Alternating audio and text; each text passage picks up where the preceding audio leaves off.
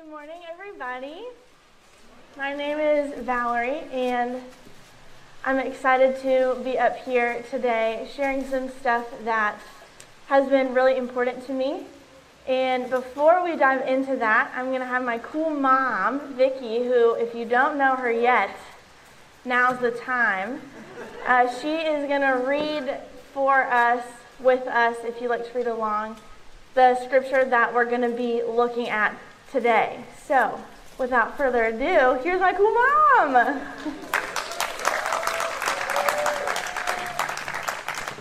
That is quite an introduction. Thank you, Val. So today I'm reading Matthew 14, 22 to 33. Immediately, he made the disciples get into the boat and go out on the other side while he dismissed the crowds. And while he dismissed the crowds, he went up to the mountain by himself to pray. When evening came, he was there alone. But by this time, the boat, battered by the waves, was far from the land, for the wind was against them. Early in the morning, Jesus came walking toward them on the sea.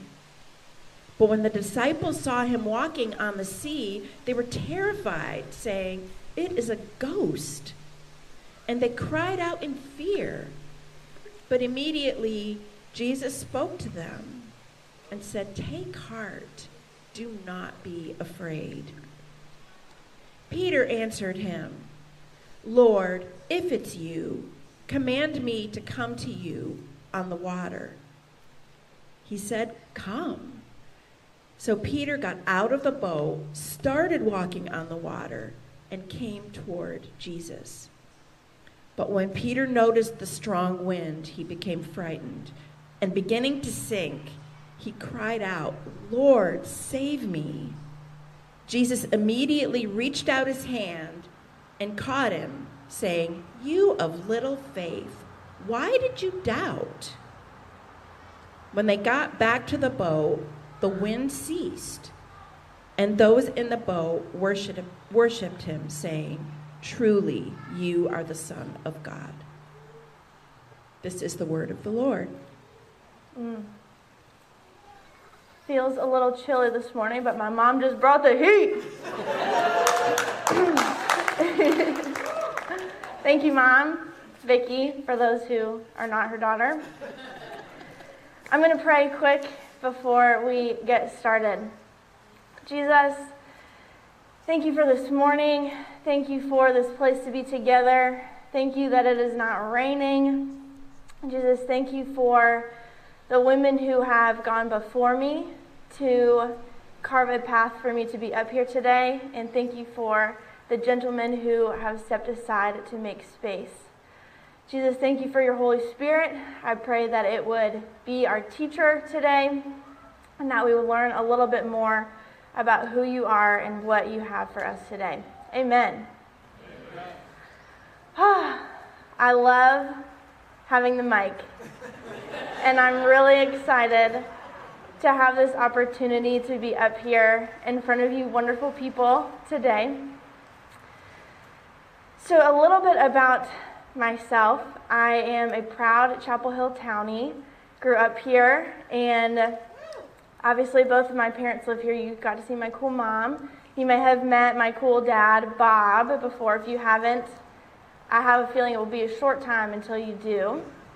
They both go here to Love Chapel Hill. My husband Eddie also goes here to Love Chapel Hill. My grandparents go to Love Chapel Hill. My parents in law today, my sister in law today are here. I got a lot going on in Chapel Hill, and I'm really grateful for it. Um, it makes sense, being from here and loving being from here, that I would go to a church called Love Chapel Hill. And it makes it that much more special that I get to be up here today. So, a lot of my life has been anchored in being from here. And so, I'm excited to talk about this scripture that we just heard together uh, because it has been an anchor for me in my walk with Jesus. I've carried it through all stages of my life so far. away from my home here, and I have brought it back. I think this scripture has been so important to me because it shares shows us two cool things. The first is that Jesus is who he says he is. He is the real deal. And the second is that Jesus is always there to comfort us and to catch us. And I'm excited to expand on those things as we go today.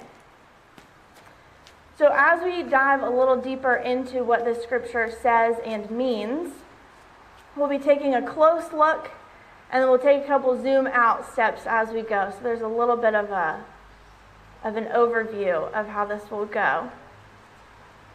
So, when we look at scripture, I've learned from going to this church that it's important to understand the bigger and broader picture of what's going on around just this moment in time.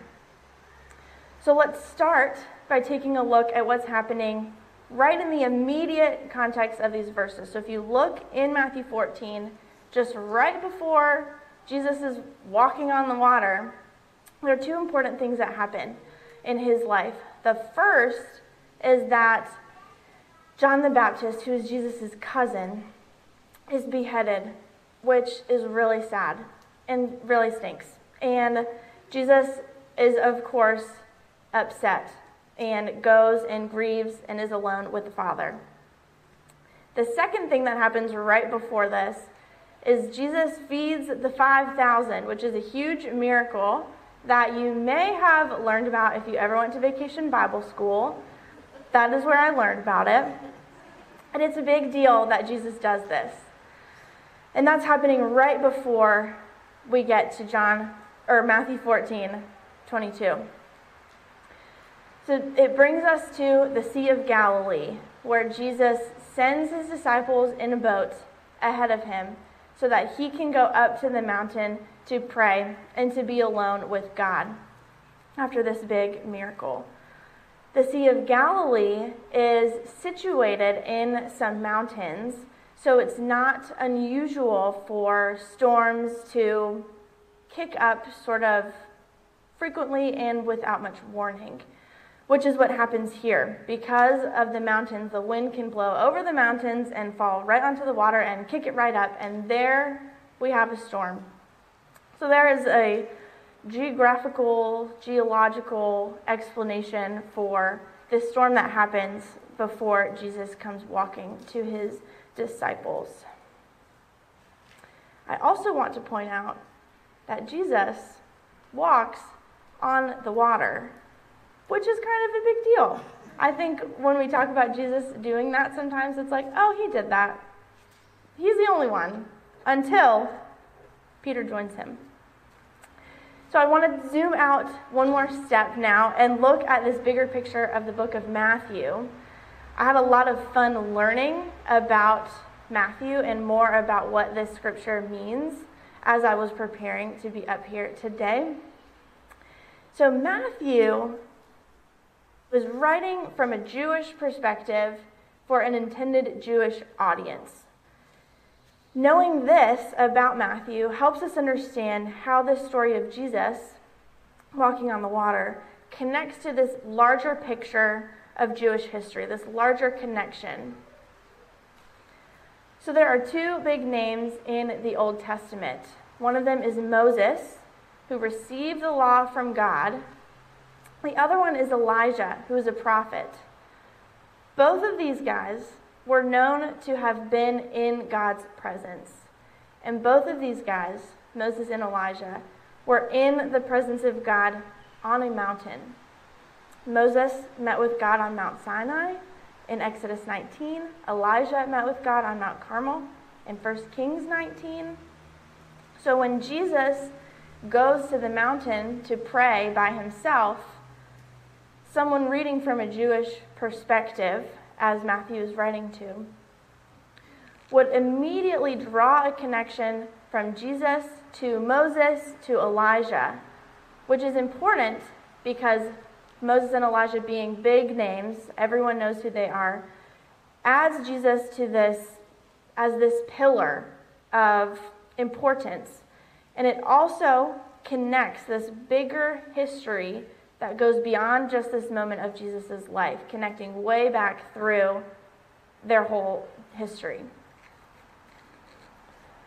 Also, one thing that I want to mention from the scripture is in verse 27 when Jesus says, Take courage, it is I, do not be afraid. If you're reading this from a Jewish perspective, could recall in Exodus when God reveals himself to Moses in the burning bush and he calls himself I am. So, in this moment, Jesus is comforting his disciples by saying, Don't worry, it is I. Someone reading this would read that and see the comfort and would also be connecting Jesus again to this bigger picture, this larger story in reminding us, his readers, that God is present in Jesus. I also want to mention about this scripture this potential connection that Matthew's audience could make to water. Last week we talked about Genesis 1 and God's Spirit being over the waters.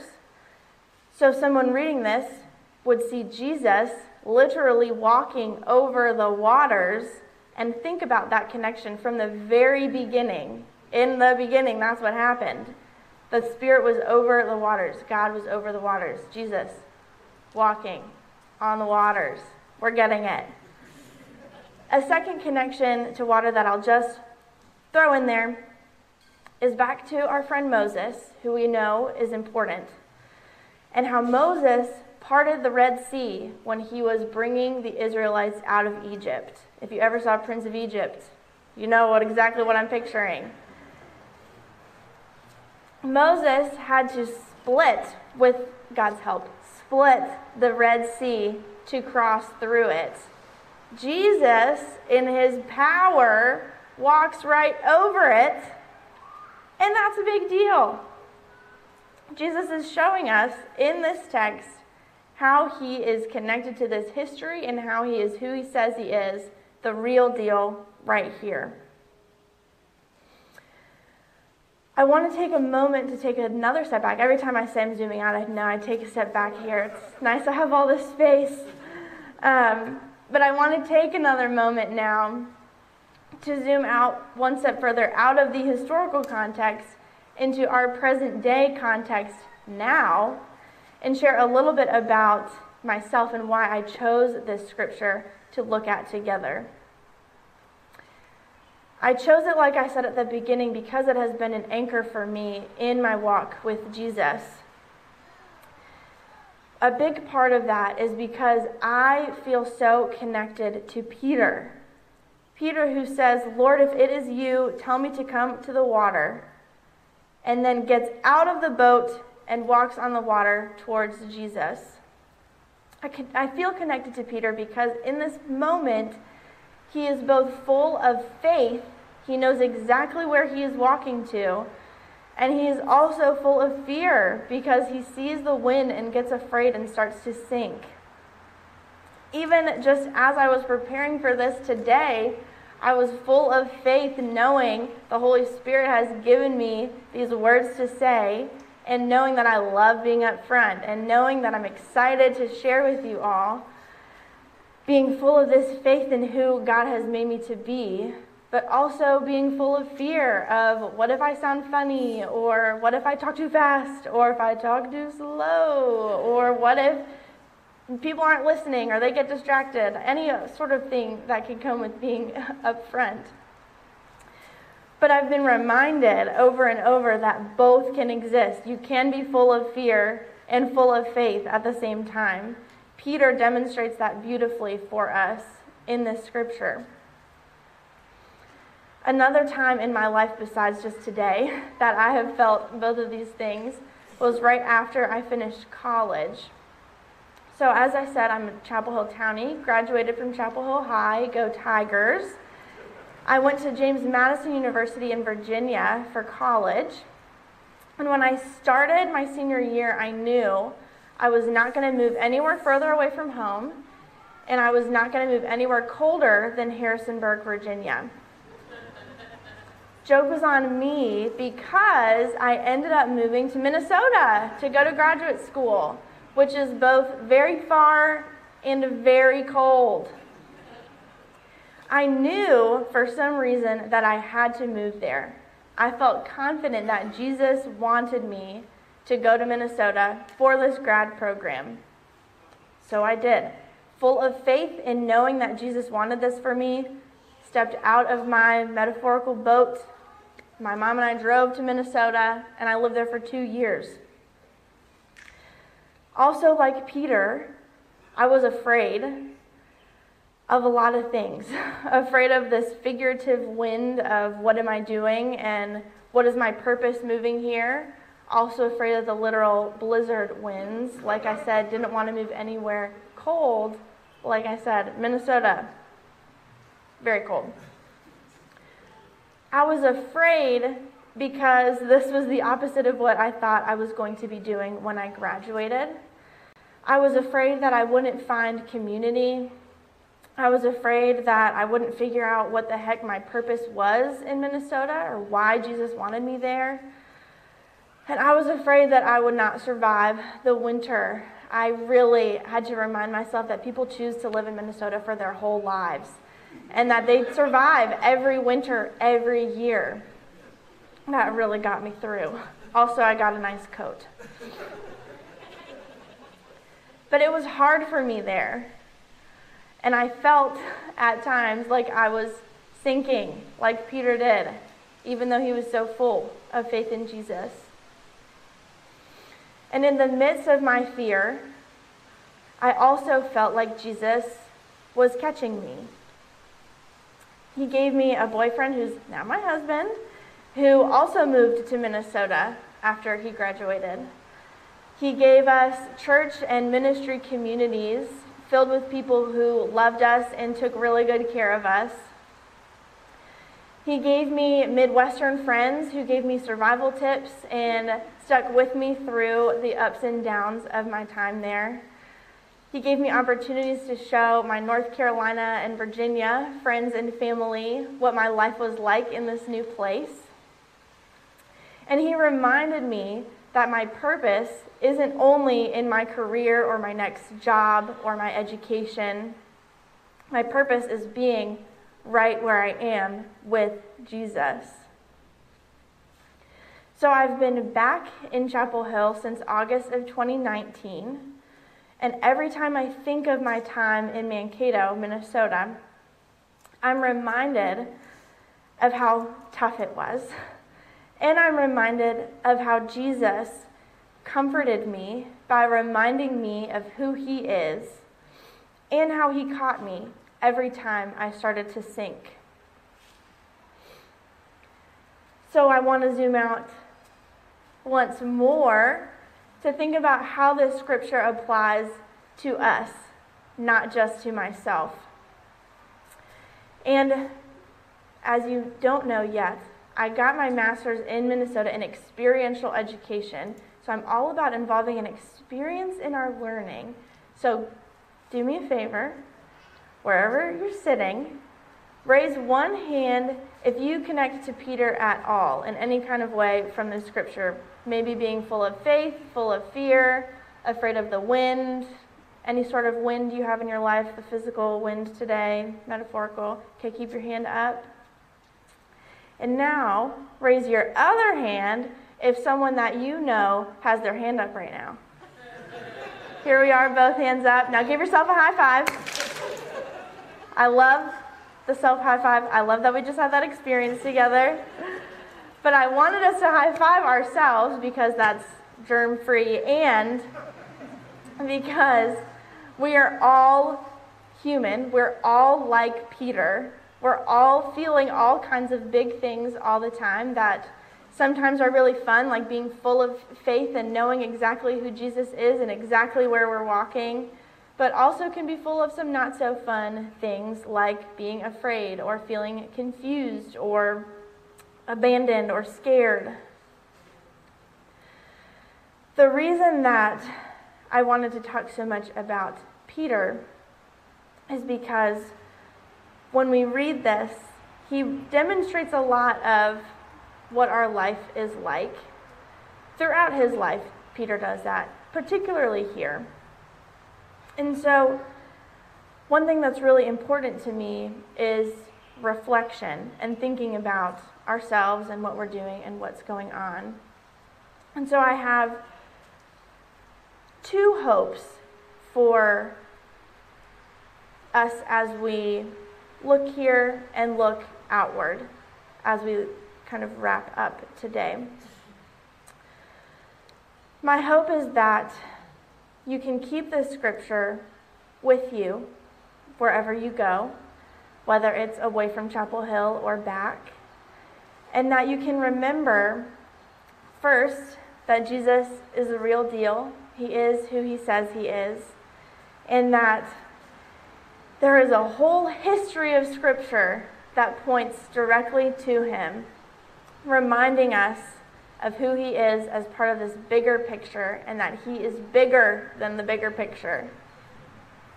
The second thing, my second hope, is that we can remember that Jesus is comforting us. He is reminding us of who he is, and he is catching us immediately.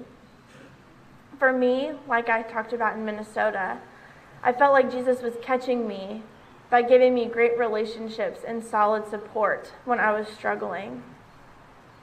I want you to take a moment to think about how you connect to Peter. We all raised our hand, and then the other one, and did the high five. But think about a time when you felt full of faith, or full of fear, or both. And think about how Peter felt when Jesus caught him in verse 31, it says, Immediately Jesus reached out his hand and caught him. Jesus doesn't wait for us to struggle. Jesus doesn't watch and laugh or watch and see if we can figure it out on our own. Jesus isn't testing our faith, but he's there to immediately catch us because he knows we can't walk on any kind of water, anything, without him. Peter didn't didn't fall because he was afraid. Peter fell because he wasn't Jesus. and Jesus didn't let Peter fall for his own entertainment or fun. But he let him fall so that he could immediately catch him.